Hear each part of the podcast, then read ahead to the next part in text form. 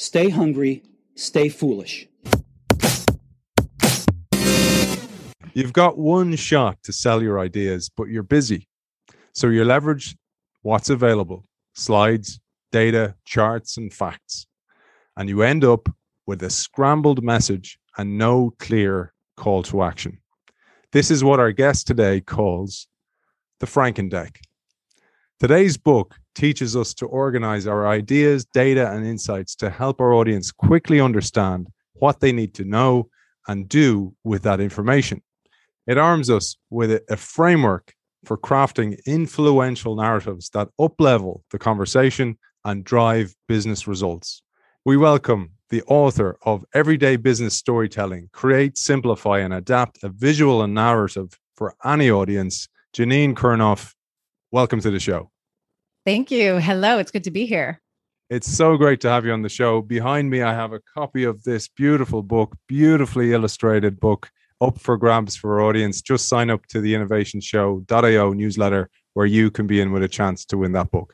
Janine, before we meet the brain scientists, which is how you begin the book, you first tell us what two sisters from Silicon Valley know about business storytelling and how it all started amidst the 2001 dot com dot bomb bust. Yes. So I'll take you back. It's 2001, Bay Area, where both my sister and I, and she's my co author and business partner, we grew up. And yeah, it was the dot com bomb. We saw kind of that rise and then fall. And at the time, I was at Yahoo in sales training, and then later as an on camera webcast host. Lee was in uh, telecom market research, leading marketing over there. And, and just, I think, collectively from our two worlds, saw a lot of you know these rambling frankendecks as as you said in your opening which is really these incoherent hodgepodge communications where the audience is left confused. It's not really clear what the ask is.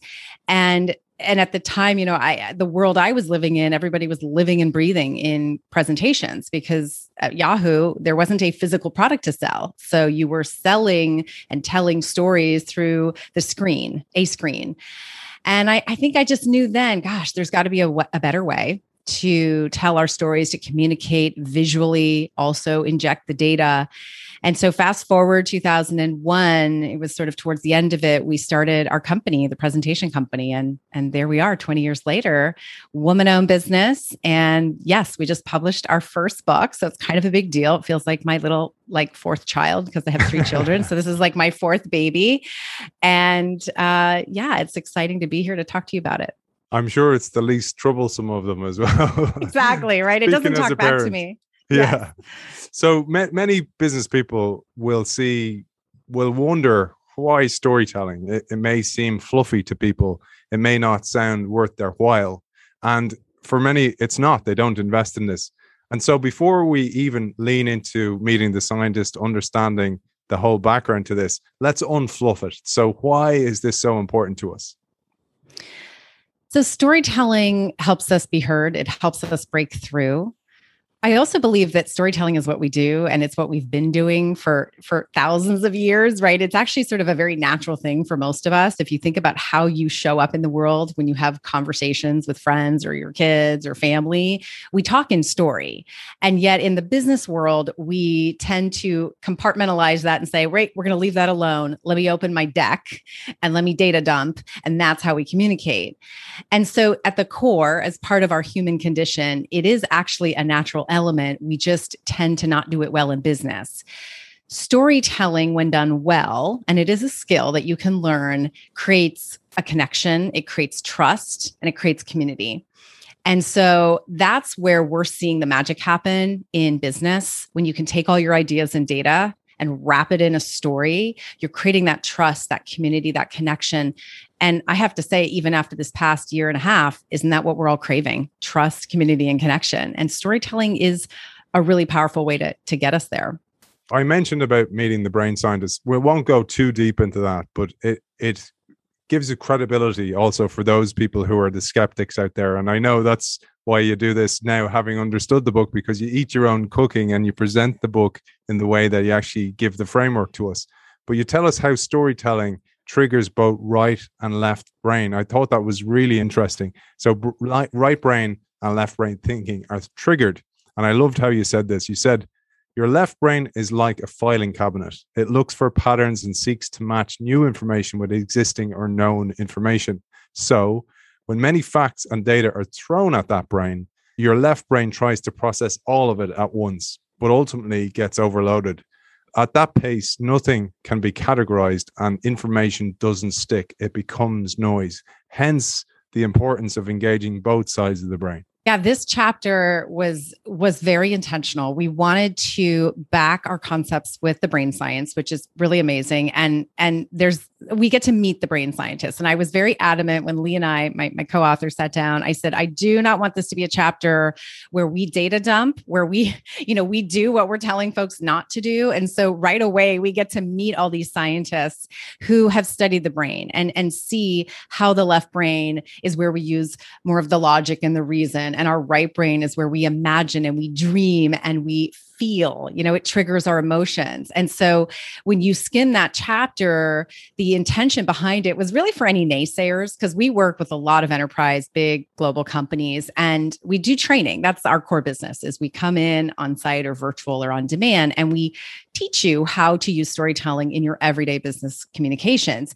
and there's a lot of resistance right because you, you talk to a product engineer or uh, a data you know guru they're like ah, storytelling i don't need that. And so this chapter, Meeting the Brain Scientist, was just to really kind of ground us all in a conversation that don't trust us, trust the experts. These the, the the out there. When we ignite both the left and the right brain, that's where the magic happens. Your audience leans in, they feel, and they can also store the information.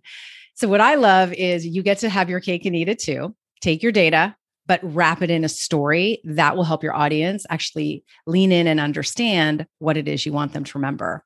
That's an important fact because you're not dismissing data. In fact, you say fire hosing people with charts can stymie decisions, but that data is not inherently bad. On the contrary, you say that supportive data used strategically leads us to greater insights about our current situation as well as opportunities for a brighter future. So using it well is absolutely core to the storytelling practice.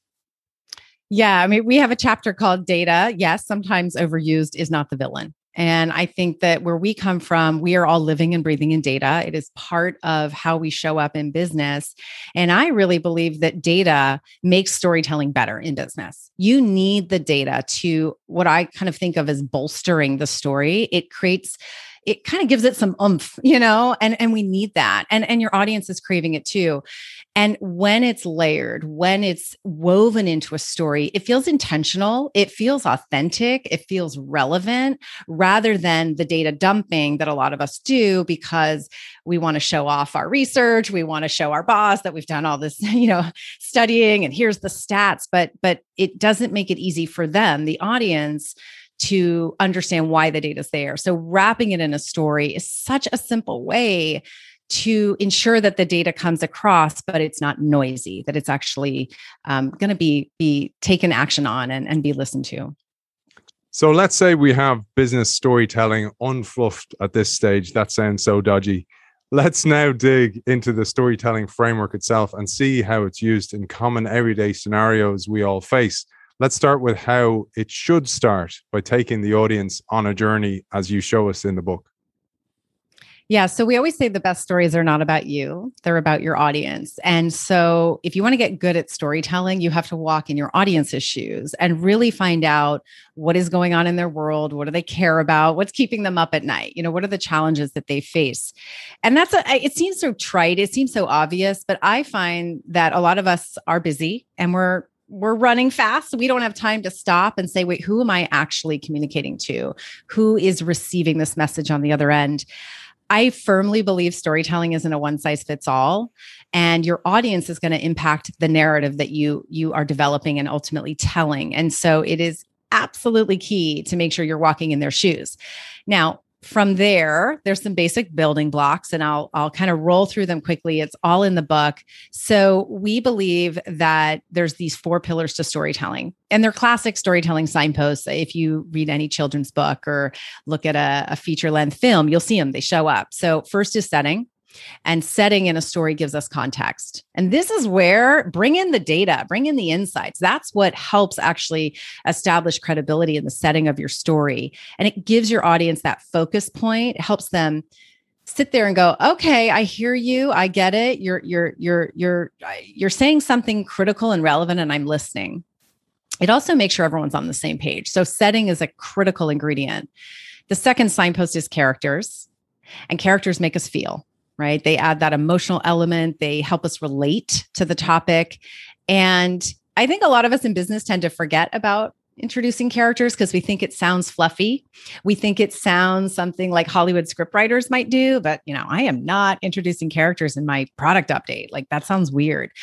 And it may sound weird, but but it's critical. And so in our book, in our trainings, we show you how to introduce characters in a way that doesn't feel forced, that feels natural, but actually feels. That's the point. Characters make us feel, and your audience needs to feel that emotional piece going back to the brain science that's where we you know trigger that right brain to feel i thought that was interesting i just wanted to jump in on that one because that one was an eye-opener for me i'd never realized that as a context setter the character plays such a, a pivotal role because as you say it's their response to a situation that actually teaches the audience as well to kind of go look this is what's going on this is how somebody else is responding then it engages them from an empathy perspective that was a real eye opener for me. And there, and in that, I saw a real benefit of having characters in your presentation, then in your story. I love that word empathy. I think that is a perfect way to describe the value of characters in a narrative. We talk in the book about different ways to introduce characters. You can have a named character like meet Joe, meet Alex, and it's very personal and quite intimate in a way. We get to know that character. Or you can have unnamed characters, which is a little more common in business narratives that we see where we are referring to broad groups of people, millennials or consumers or our team, but we don't get to know them on an intimate level, right? We're talking about them broadly. And then the final way is you, you're the character you share a personal story, but it needs to be on theme. It needs to be relevant and tapping back into kind of the, the main narrative you're, you're telling. So in our book, we have a lot of examples of different ways to introduce characters because I find there is resistance to this. People freak out and go, what? I don't want to have a cheesy character. And that's okay. You're right to feel that because, again, know your audience. If having a named character is going to feel forced and uncomfortable for both you and them, then use unnamed. So there's a lot of examples where we show different ways to inject that that emotional element. So that's uh, a key. So then the third signpost is conflict. Conflict gives your audience a reason to care. It's critical, it's a necessary ingredient. You need a little healthy tension in the story. And it, it gives momentum to keep your audience with you. I think conflict is oftentimes avoided, or the conflict isn't always the conflict that the audience cares about you know? So that's another thing is again knowing your audience really digging deep. What do they care about? What is going on in their world? And the final signpost is resolution this is the bulkier part of the story normally, but this is where we safely make it through the conflict and we've arrived at the solution or the product that's going to solve the day and unveil this new opportunity and how life is going to be better. I mean, that's usually uh, the bulkier part of the story because that's where you get to talk and show up and uh, unveil uh, your solution or or product suite. So those are the four elements, and uh, we look at them through a kind of a different lens. But but I'll pause for just a second. Are there any questions about that? Does that make sense? Yeah. I know you've read the book. Yeah. So I I, I love this, and and there's a couple of things on conflict in particular because conflict, as you say, we often avoid it because we don't want to be the person who, you know, I, I often think of board meetings. You don't want to be the person who introduces a problem. But as you say, this is absolutely key. So it's like the whole idea of introducing a problem if you're giving a keynote, for example. But I found this line very important for our listeners, those people who are or change makers or innovation heads in organizations. You said that leaders may tend to get attached to what's familiar they can cling to the status quo when they don't have a better alternative. Conflict plays a critical role in changing their mindset because when you successfully build conflict, you have a window of opportunity to suggest something better. Introducing conflict is a status quo killer. I absolutely love that. And that is really key to kind of go, look, you know, if it's a burning platform, introduce that burning platform, but do it in a very story based uh, way using characters, like you said, to uh, evoke some emotion. So you get the person to care. I think conflict for me is a disruptor and it is a necessary ingredient. As I say, it is critical. Sometimes conflict can escalate too. You can have a series of small conflicts that build. So it's not always like one clean, clear conflict. I always recommend, you know, when you're trying to find the conflict in your story, collaborate you know vet it with colleagues check in. D- do you think this resonates? Do do i have it correct? Or sometimes i'll just ask my audience a pre-meeting to say look i'm getting ready for this big conversation we're going to have next week I just want to make sure that I am honing in on the challenges you face. Did I get this right? Let them tell you, vet it. I always find storytelling is very iterative. I, my stories get better as I iterate and they get better as I collaborate and vet with colleagues. So this is not a solo sport, it's a team sport. You've got to do it in partnership with either your audience or colleagues that know the audience well.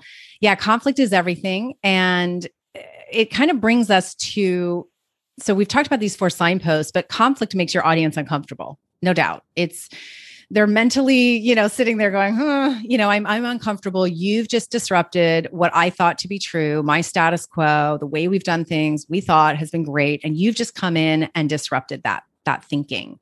So they need a mental bridge. They need some comfort before you get into the details of, of the resolution.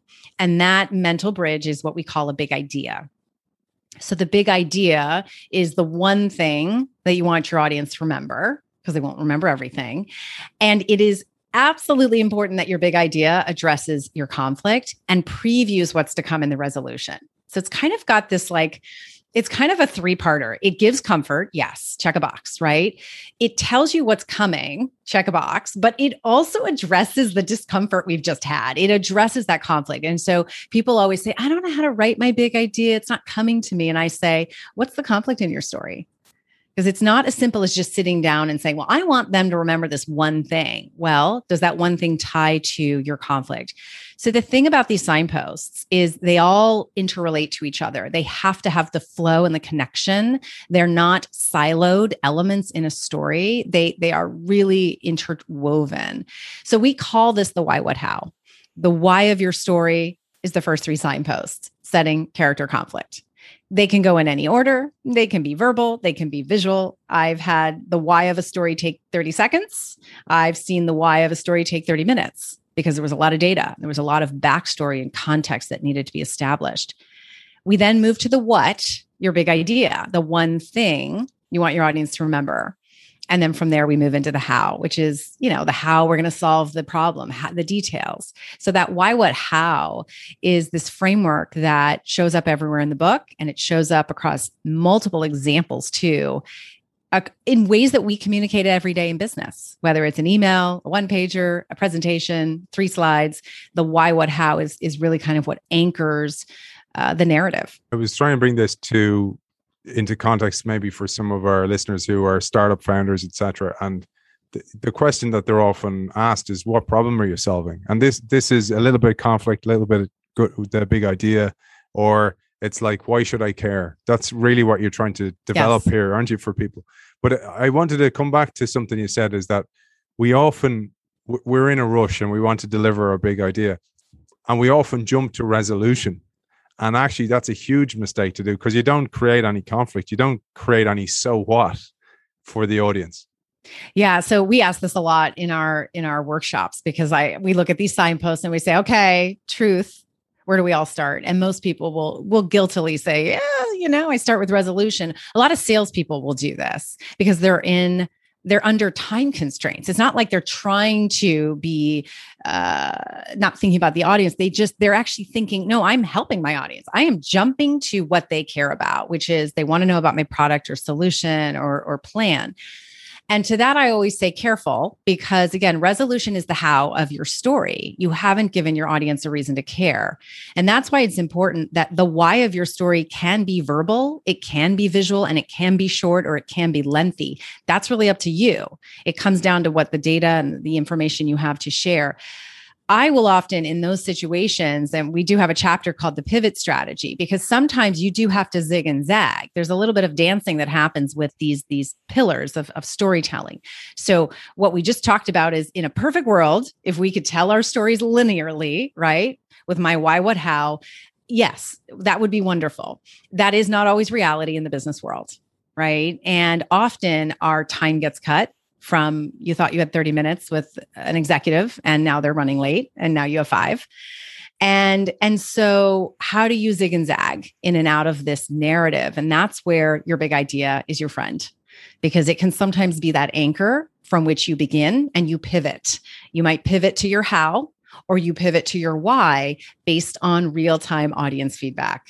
And that is like a game changer when you are trying to create a two-way dialogue not a one one-way monologue I thought about that. I, I my context, I suppose, mainly is in board meetings, and I'm I'm I sit on a board as well, and I often feel so sorry for the executives when they're told, "Look, we're going to cut yours short," and I know they've spent ages and a lot of stress and a lot of tears making those slides up, but I, but it made me think back to myself when I was in that situation myself.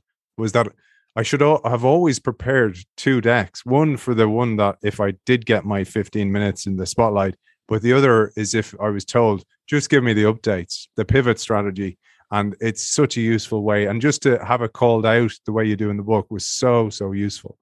But I, I wanted you. to come to something again because something that often happens is, and it's great, it feels great.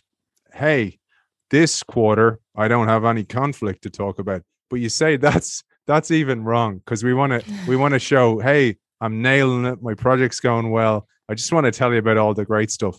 But that's actually not such a great idea and you talk to us about that as well so, yeah, this is a reality for a lot of us. And it comes up when we're doing updates, a QBR, a quarterly business review, or just a program update or an update on an initiative that we're running. And the reality is sometimes there isn't conflict. So, there is a whole chapter, I think it's chapter 11 called Providing an Update. And it, it layers on how the baseline story structure, this why, what, how, factors in when, yeah, sometimes there isn't conflict what do you do so we offer different solutions i mean in a, in a nutshell sometimes it's simple as let's save us all a meeting we don't need to have a meeting about this just give us a status update offline over email cloud-based project management tool however you guys communicate fine, right? And that's okay. Sometimes projects are going swimmingly well and fantastic. We don't need to force this. However, what we've found is often there is there's sort of an undercurrent of conflict that often just needs a little bit of digging a little bit of um, understanding wait could there potentially be uh, conflict down the road? So i'll give you an example. Let's say i'm running a program and things are going on time they're on budget everything is good and i'm here to report the news like hey everything's cool. But maybe i'm hearing rumblings that resources on my team need to get pulled over on another project because you've heard things are going so well that you're thinking, wait, don't they have some bandwidth to maybe like share some love over on this team? That's a conflict for me. It hasn't erupted yet. It's not a full blown conflict, but it, there's a rumbling there that I need to get ahead of. So that might be the conflict in my story, which is Project XYZ going great. We're on time, we're on budget, the vendors are awesome, we're, we're, we're great, we're going to deliver on time. However, I am hearing that, you know, and we go into that sort of tension a little bit around what could be. And the conflict becomes listen, I am not going to be on time and on budget if that happens. I can't afford to have my resources taken off course, or we will not meet the deadlines, and the milestones that we committed to. So here's what I need from you right? There comes my big idea. I need you know i need i need support here. I need commitment that we're seeing this through. And here's all the benefits okay? Blah blah blah and we list them off. So there's an example where the conflict wasn't staring at me in the face but if you do a little bit of digging you again vet collaborate with colleagues you might be surprised you'll find conflict. And it doesn't have to be massive and dramatic but just enough to give your audience a reason to care to help you stay on track I absolutely love that. And it, it made me think about it so differently because you're so keen to go, I've nailed this quarter or whatever, that you don't, you, you know, the way we have this tendency, if we're over budget in a quarter, if we're against es- estimations, we might sandbag that revenue and keep it for the next time we're, we do not need it. I thought about this as sandbagging conflict. So I may not have conflict this time, but I'm going to keep it for the next time because I'm going to definitely have conflict again. And I, I thought of a few narratives here. For example, to your point, I'm talking to the board, I'm talking to whoever I'm reporting to, and I'm saying, I had a great quarter. The reason I had a great quarter is because you gave me the people I needed in order to do that. And I found a good balance to my team. If I had another person, I could nail next quarter as well. And then you start to build confidence, right. you start to build a reason, and then they have trust in you more and more. I thought that was such a valuable tool.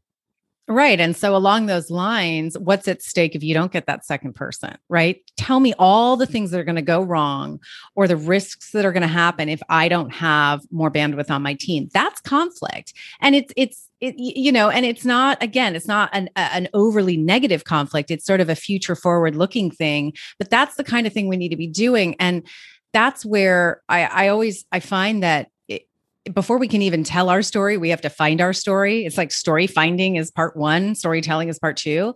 The story finding happens when you either sit with yourself and dig in and say what what what's at stake here if xyz doesn't happen or does vet it with your colleagues uh, we also offer some suggestions in the book and in our trainings around sometimes you're going to discover your conflict real time with your audience and it's risky and you have to know your audience. You have to know that they're willing to play with you.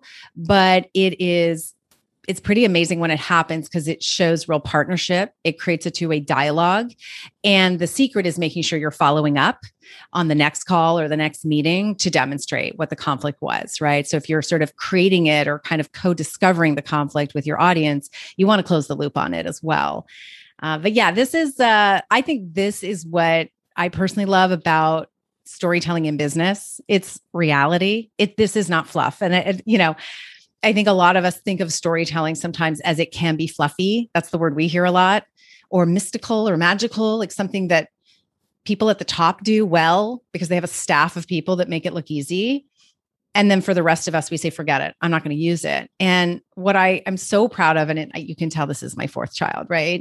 is every time I have I have one of them here behind me. You know, you know, yes, exactly. It it I really wanted this book to be practical and relevant in business, not some like really awesome concept that you'd have on your shelf and go, I don't know if I'm going to use that, but something you can grab into when in the moment you need it, like when you're doing that product update. So yeah. And, All right, that's my way, spiel. I'm done.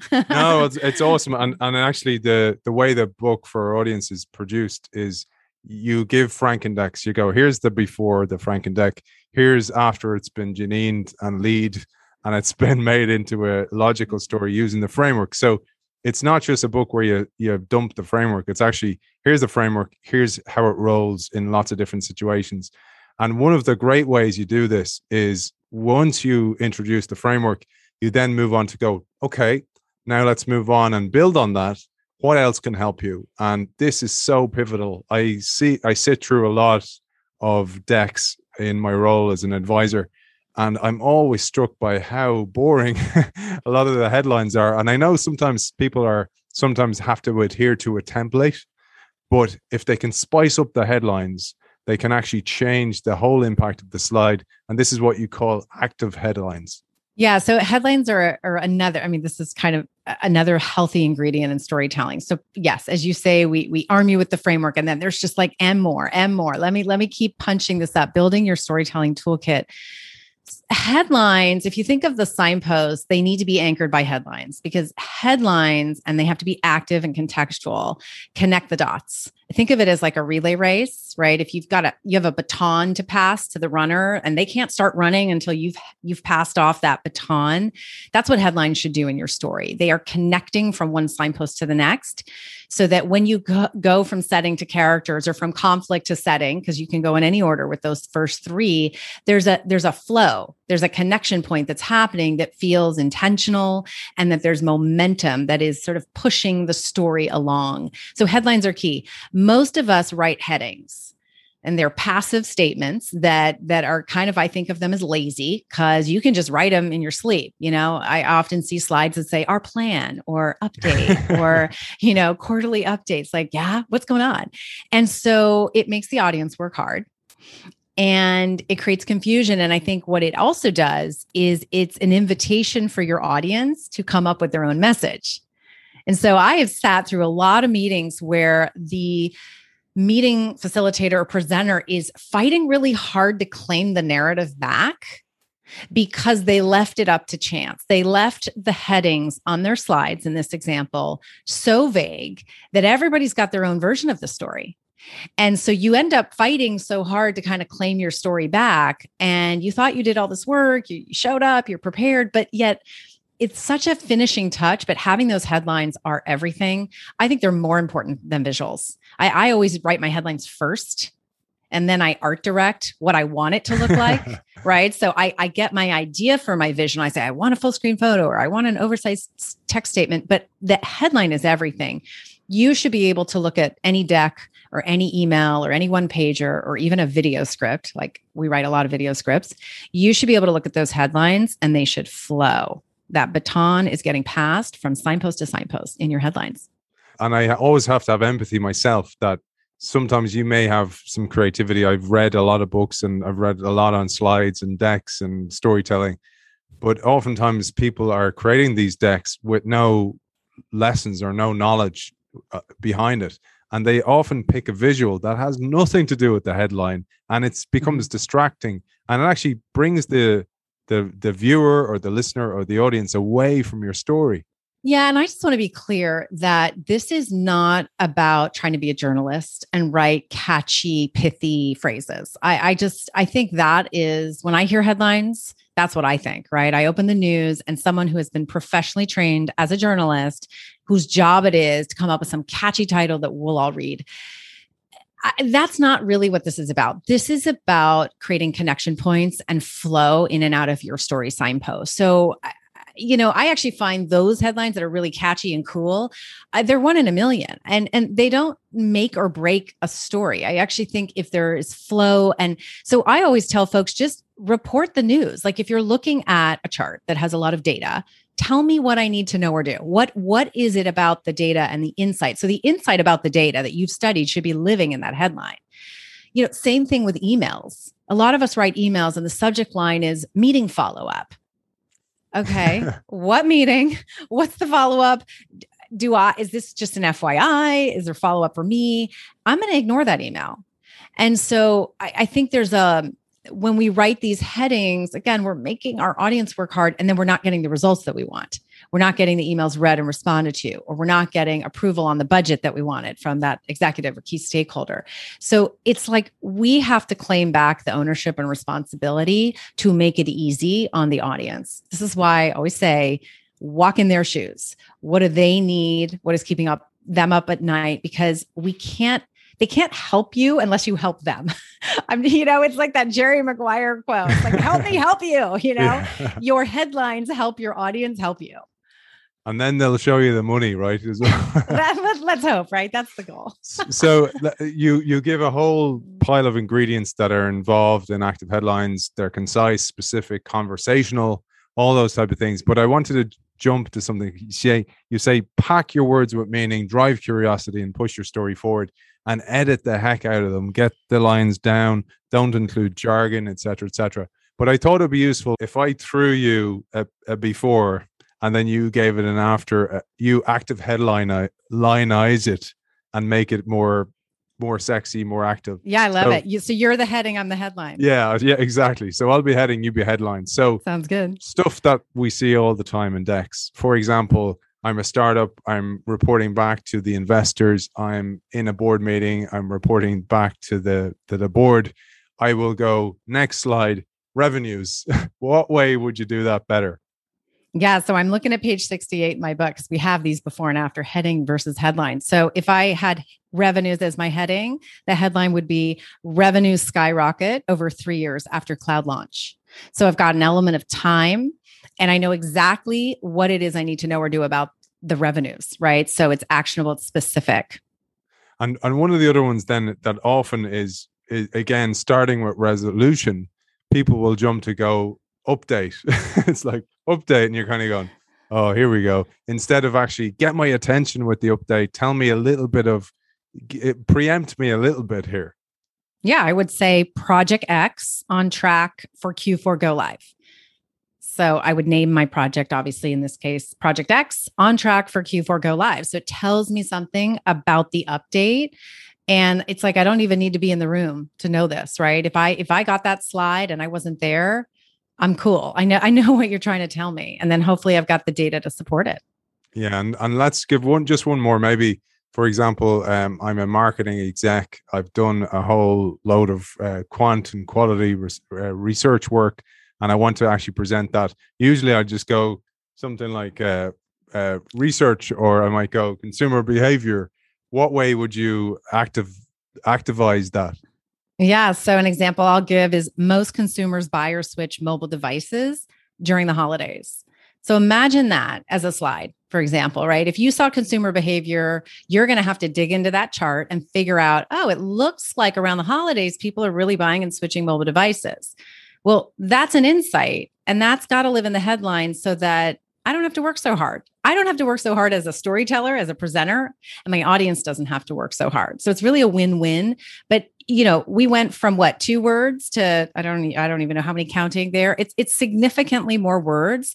This is not a competition for word count. This is about making it easy on your audience to quickly know what it is they need to know or do. And so it, yes it seems like it might be verbose. And yes i totally believe in editing and iterating because sometimes you're not going to nail it the first first one out of the gate but it's making it easy on your audience. That's that's really the the intention behind this. And then and then another challenge that a lot of people come into is visuals. So making the slide jump making the deck actual come to life through visuals. And you say visual guidelines actually support your story structure and you shared the structure through the lens of why, what, and how. I thought this was really useful, and I'd love to share this with our audience. Yeah, so we introduce five different ways to display information uh, from photos, oversized text, data, video, and, and so on. But we look at it through the lens of the why, what, how, because in the why of your story, people want to know what shows up there visually. And so we give recommendations. You know, typically you're going to see a little more full screen photography and oversized text statements, uh, definitely some data. And then in the what, your big idea, that's typically going to be uh, a, a big statement, right? And we have a very specific formula for your big idea. If you're going to show it visually, using a background photo or a textured background or a blurred photo background or no background. Just simple statement of oversized text works really well, but you're not going to be doing a chart. You know, you're not going to be doing some geeky deep dive diagram for your big idea because your big idea is supposed to be big and inspiring. So that's the point. And then in the how of your story, this is where it's a little bulkier, a little meatier. So that's where you bring out the charts, the data, the diagrams, the um, the video. I mean, there's there's there's a lot there. So we, reference some guidelines uh, to just help create some variety and intentionality based on where you're at in the story one of the things that's very topical at the moment is the whole return to work. What will the new normal look like? Hybrid working, etc., etc. How does storytelling show up in that world? I think this is a great question because I think the need for storytelling is greater than ever now because we have more competition than ever for our attention. And we've seen that living through the pandemic. I, I, know a lot of us had kids, spouses, pets, everybody's vying for our attention, literally. And then you throw in multitasking, which a lot of us do in virtual meetings. We're checking email, we're working on the side. It's kind of this perfect storm for audience tune out. You know, storytelling, on the other hand, builds trust, community, connection. And if we do it well, we're walking in our audience's shoes and we're serving up information that is relevant to them and meaningful to them. And this helps them lean in, right? This this helps them take action. And so as we move out of this pandemic where we've been virtual only and we're moving towards more of a hybrid work environment, I think it's going to become even more important to use storytelling to organize our ideas and data into a meaningful framework so that we can be heard. Now, there's there's tricks to the trade. We do have a chapter on when your audience is virtual because I get it. We're not always telling a story to people that are in the room. And how do you add in that two-way dialogue? How do you plan for that interaction so that it's not a one way. And so we do talk about virtual meetings and how that plays into the world of storytelling. You could certainly apply that to hybrid meetings as well, because the idea is that if you're anchored with a good story, you plan in the interaction, you can engage your audience everywhere wherever they are in the world. So there's um there's a whole topic around what i think of as hybrid storytelling which is i think we're, we're and we're still discovering we're still learning as uh, as this new normal becomes more comfortable for a lot of us. You mentioned this earlier on. You mentioned it in passing the importance of email and you were talking about active headlines in the email. But email is so important for us. Oftentimes as a change maker or head of innovation within an organization you get frustrated or you may have an idea or you may have stumbled upon something that you see as a threat or an opportunity and you want to get that into the decision maker's head. And we sometimes just rapidly write down the email and fire it off. But we, if we're strategic about this and we craft the email the idea stands such a better chance. I'd love you to take us through this the idea of email as a final message yeah, the idea is that the storytelling framework can be used across any modality, and email is a modality that we all live and breathe in every day, whether we like it or not, right? And a lot of us have been ignored. A lot of us are also overwhelmed in our inboxes, right? I know I personally feel that. I get a lot of emails, I get a lot of those sales soliciting emails that hit my junk and my trash. And and so yeah it's it's really neat to see how the why what how can be applied in this format of email I would challenge anyone listening go back to the last email you wrote or go back to the last email that's sitting in your inbox right now and look at it through the lens of the signposts. Do you have a clear why, what, and how?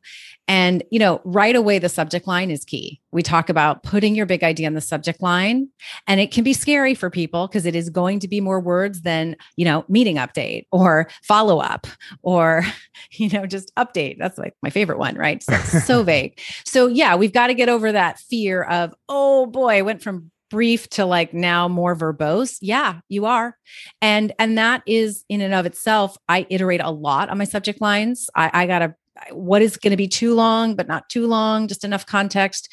So I will often suggest editing and then editing again, but putting your big idea in the subject line gives you a fighting chance to be heard because we are scanning our inboxes and all we have to go on is that subject line. So if yours is vague, if it's a heading, it's likely getting ignored. And that's why a lot of us wonder, God, why do I have to follow up again with that person? Why did I not get what I needed? Well, did you serve it up to them? Did you make it easy for them? Okay. Then from the very, like literally the first sentence in that email, I'm craving context. Because I don't know about you, but I get a lot of emails where the sender assumes I remember what meeting we're talking about, what project we're referring to, and I don't because we're all in we're context shifting all the time. We're in many different projects. And so I'm craving context and characters. Now, characters in an email are pretty much showing up as unnamed. We're not, we're not saying, Aiden, I'd like you to meet Bob. you know, that is not happening. So the characters are unnamed. They're, you know, it's usually referencing our team, our customers, we. So they're subtle, but they're there because we are affected by whatever we're working on. So setting in characters has got to come early, first sentence or two. And then we move into conflict. What's at stake here? Why do I care? What what is the tension in this? And then from there, I want a repeat of that big idea, a variation of that subject line. But I need I need you to like sandwich me with that big idea again so that I am very clear on what I need to know or do. And then from there, it's the resolution, the how. All right. What's the specific as, the timeline? This is where I'm seeing bullet points and links to, you know, source files or whatever. And so when I look back on most emails, most people write resolution emails. They just jump to what they need. There's no context, there's no big idea. And that's where they get ignored. They hit the dustbin, as uh, as we say. And and so there's just a really easy way to turn this around and apply storytelling. Now, must must caution that this is not recommended for every single email that you write. This is for high stakes emails that matter, where you need a response. It's going to move business forward. But I get it. We're busy. There's emails that I write that often, you know, I, I do try to have good subject lines. I will. I'll, I'll give myself credit on the back for that one. But but sometimes, okay, fine. If I know they have the context, I'm jumping into resolution. But you know, for customer emails that matter, I need a response. I need clarity. I am putting in the time to have a why, what, and how. It makes a huge difference. One of the biggest enemies of innovation, I think, is time. Eh, or like, so you're a CEO of an organization, you're so time strapped that you barely have any bandwidth, mental bandwidth to think think about the future. But also then, you know, many sales execs are under so much time pressure that they don't take time to craft those emails. But then we t- try to do quantity over quality. And I think, you know, br- bring in the whale, the big customer, by taking the time to just craft your skill. Maybe it's one email a day that you actually give that little bit of time to, and it totally changes things. Which brings me to this question, which is the types of people. So I, I can see absolutely see the value for everyone in doing this, but the types of people you work with when you run these workshops that that are probably most receptive as well. L- maybe share a little bit about that, and then maybe where people can find you, and then we'll land maybe with your final message for our audience today. Yeah, so our workshops are geared towards enterprise customers so usually large companies where there's either intact teams or cohorts within an organization because we we get under the hood. I mean, I love storytelling. I love all the concepts, but I like to smother you in practicality. So, all of our workshops, whether they're in person or virtual or on demand, you're constantly going back to your world and applying it to your world, right? You're grabbing that email that you want to, you know, make better. You're grabbing the deck that you've got to present next week or that you presented last week and it went bad. Like you're bringing in your communications and applying this framework and then getting feedback from peers and then the coach and so who's showing up for these it you know it's it's usually managers senior managers vps individual contributors within organizations because we're trying to create a culture of storytelling this whole practice of storytelling is only great when it's a plus one, right? Like you create this culture, you have this shared vocabulary so that when we sit down and collaborate, I'm not on my own island talking about a big idea and you're looking at me sideways, right? You're saying, ah, you know what? Let's pause on the big idea. What's the conflict, right? We're, we're talking story. It's this new language we all talk. And that's where the power happens. That's where the magic happens. That's where we're seeing organizations really move forward and and win because they have embraced this mindset of storytelling and it permeates all the way from the top to the bottom um, so you can learn more about us at our website, presentation company.com. You can also find us on LinkedIn at the presentation company. You can follow me on LinkedIn, Janine Kurnoff. We do have a self paced on demand course that is kind of a companion to our book, Everyday Business Storytelling. So, for folks that are listening, thinking, well, this is great, but I don't work at a big company right now, or I don't want to work at a big company, that's cool. I get it. We have kind of a, an individual track. So, you can find more about that on our website as well, presentation company.com. So, you can kind of have your own self paced learning journey. We also do provide on demand courses for enterprise customers that has more of a social collaborative element. So even though you're taking the course on your own, you're doing it asynchronously with colleagues that are all over the world. So it's pretty magical when that happens. So we have options for everybody depending on where you're at in your career. But I would say start by following us on social because we put out a lot of content, a lot of goodness. so you can you can learn enough to be dangerous if you just follow us on social. Fantastic. And I'm delighted to say I have a copy of this beautiful book up for grabs. Just sign up to the innovationshow.io newsletter and you will be in with a chance to win that book. Janine, your final big idea. What's your call to our audience before we part ways today?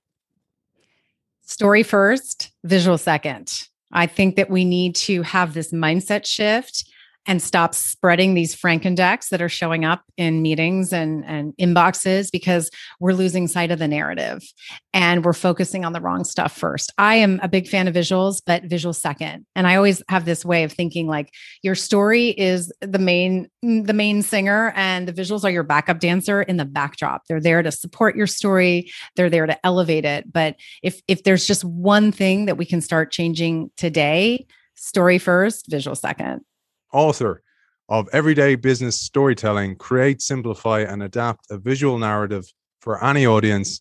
Janine Kurnoff, thank you for joining us. Thank you for having me. It was so fun.